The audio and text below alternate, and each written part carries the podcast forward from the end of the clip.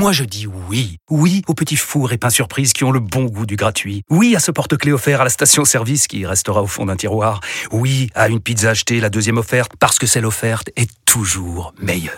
On préfère tous quand c'est gratuit. Chez Skoda, profitez de deux mois de loyer offert sur une sélection de modèles jusqu'au 31 mars. Portes ouvertes ce week-end. Skoda. Deux loyers offerts après premier loyer en LLD 37 mois sur toute la gamme Skoda, Orenia et Enya Coupé, c'est accord par Volkswagen Bank. Détails sur skoda.fr. Au quotidien, prenez les transports en commun. Vous écoutez RMC.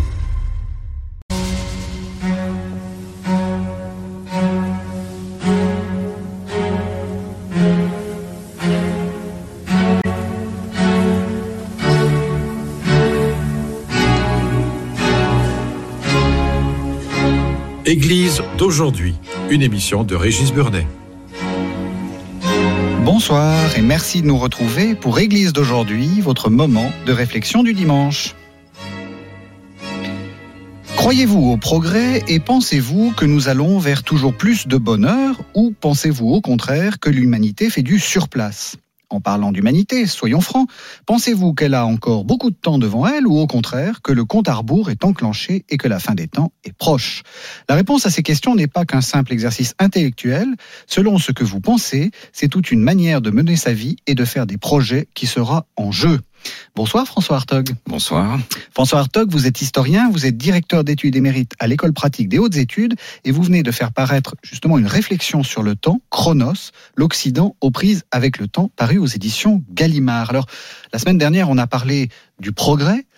Est-ce qu'on y croit encore au progrès actuellement? Euh, toutes les enquêtes euh, montrent qu'on y croit beaucoup moins, sinon pas du tout. Enfin, je pense qu'il y a des variations.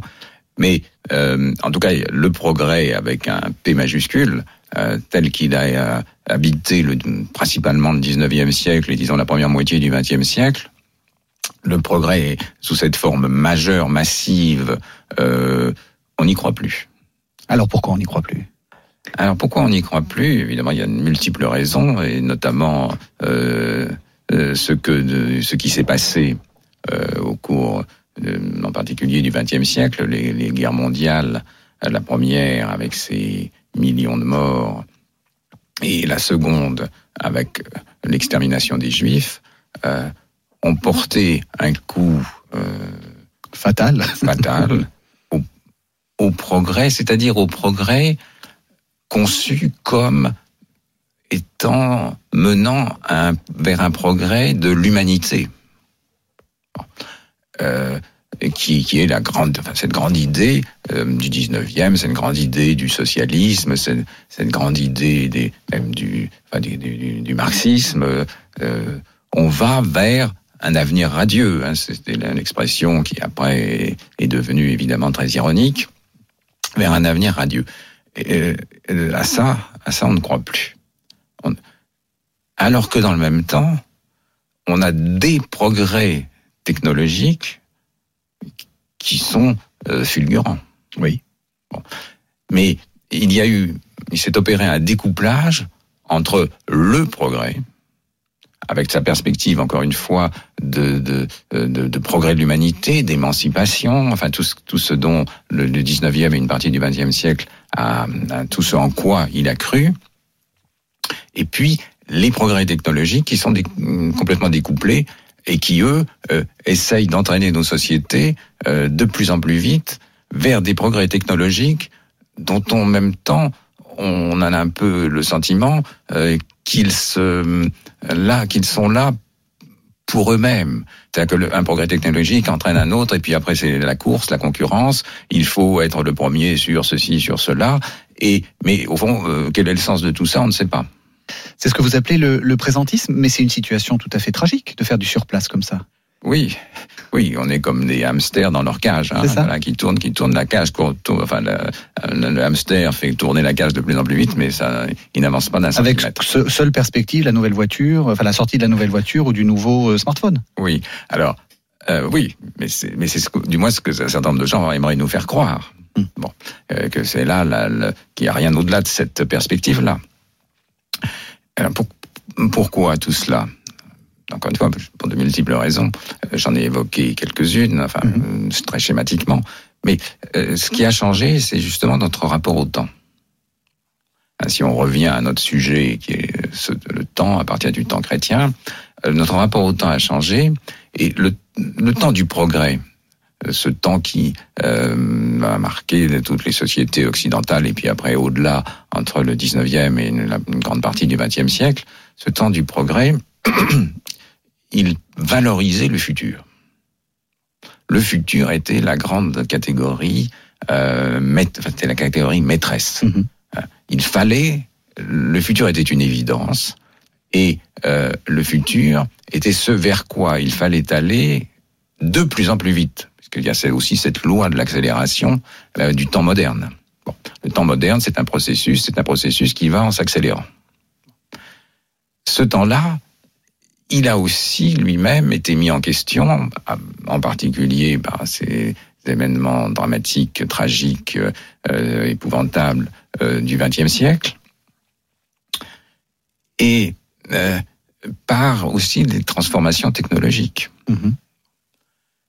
Et ce à quoi nous avons assisté au cours des, disons, 50 dernières années, c'est un reflux de la catégorie du futur et symétriquement, ou hum, simultanément, plus exactement, à la montée de la catégorie du présent. Oui.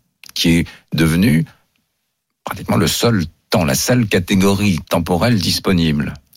Donc c'est ce que j'ai appelé le présentisme, justement. Mais en même temps, on ne cesse de, de commémorer, de faire mémoire, de, enfin, on est, on est très orienté vers le passé, moi, j'ai l'impression. Oui, bien sûr. Mais c'est, pour moi, les deux sont liés.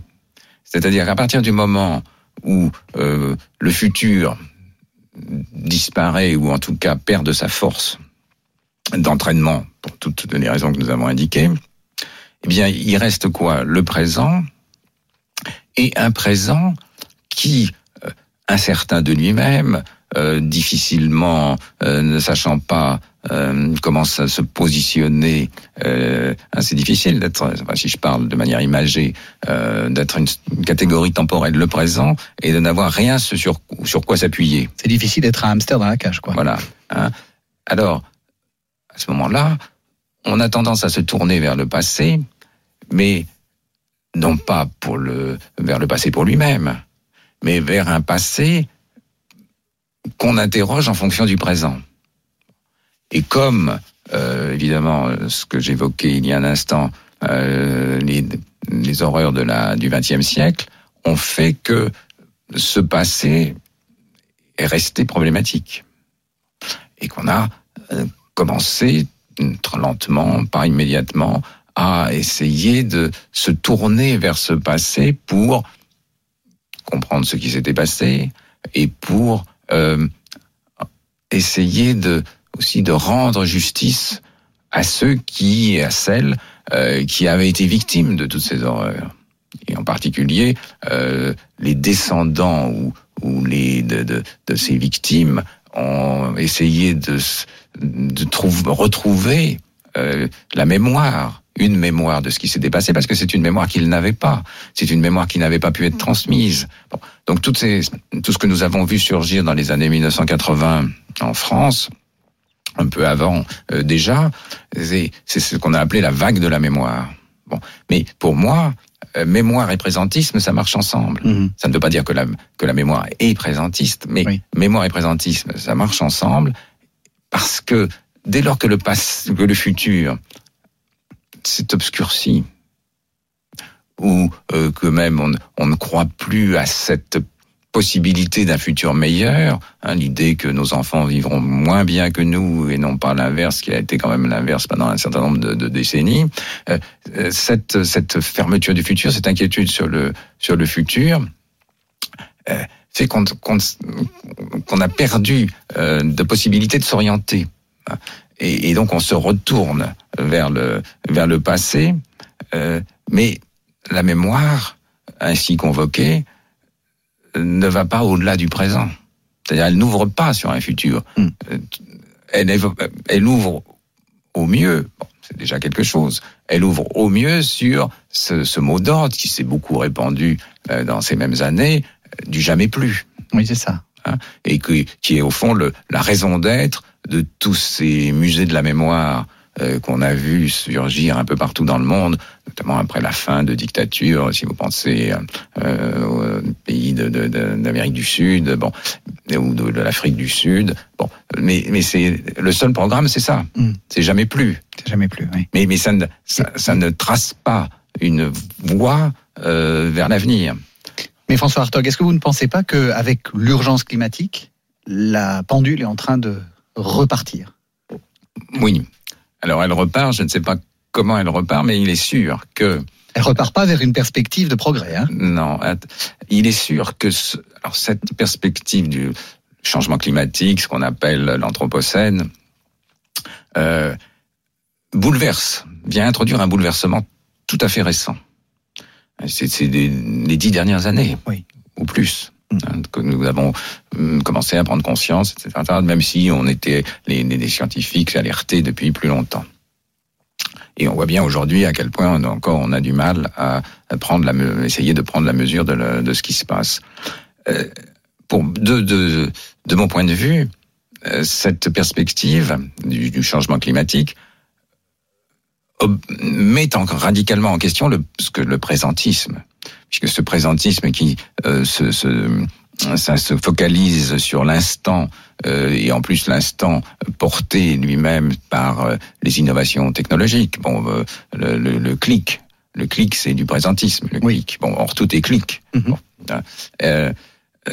ce, ce présent-là, il se trouve soudainement confronté à un futur immense, puisque il s'agit du climat, il s'agit du système de la Terre, et, donc on compte en millions d'années vers l'avenir, mais aussi euh, vers le passé, puisque bon, l'univers, 14 milliards d'années, vraiment. Alors, euh, nous sommes d'autant plus stupéfaits et désorientés que nous étions dans une espèce de petite, dans notre petite bulle présentiste.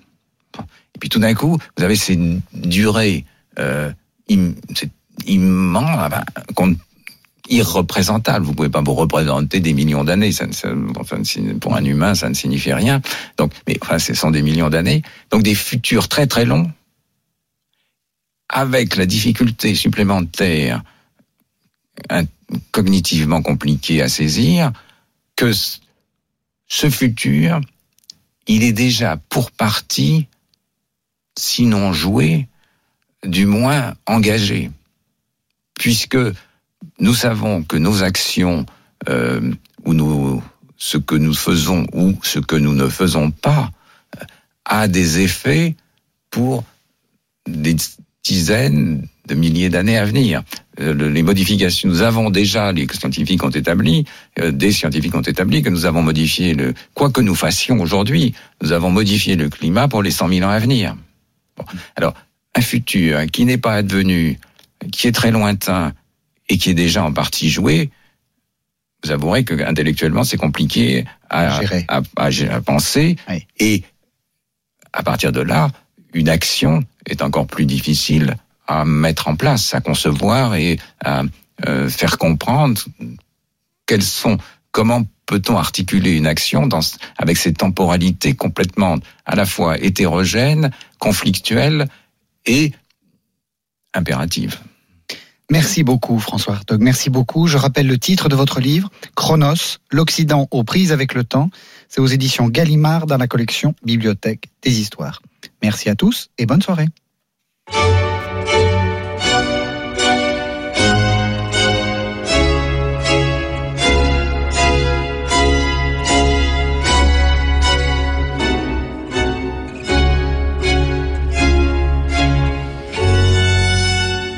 C'était Église d'aujourd'hui, une émission de Régis Burnet que vous pouvez retrouver en podcast sur le site internet rmc.fr.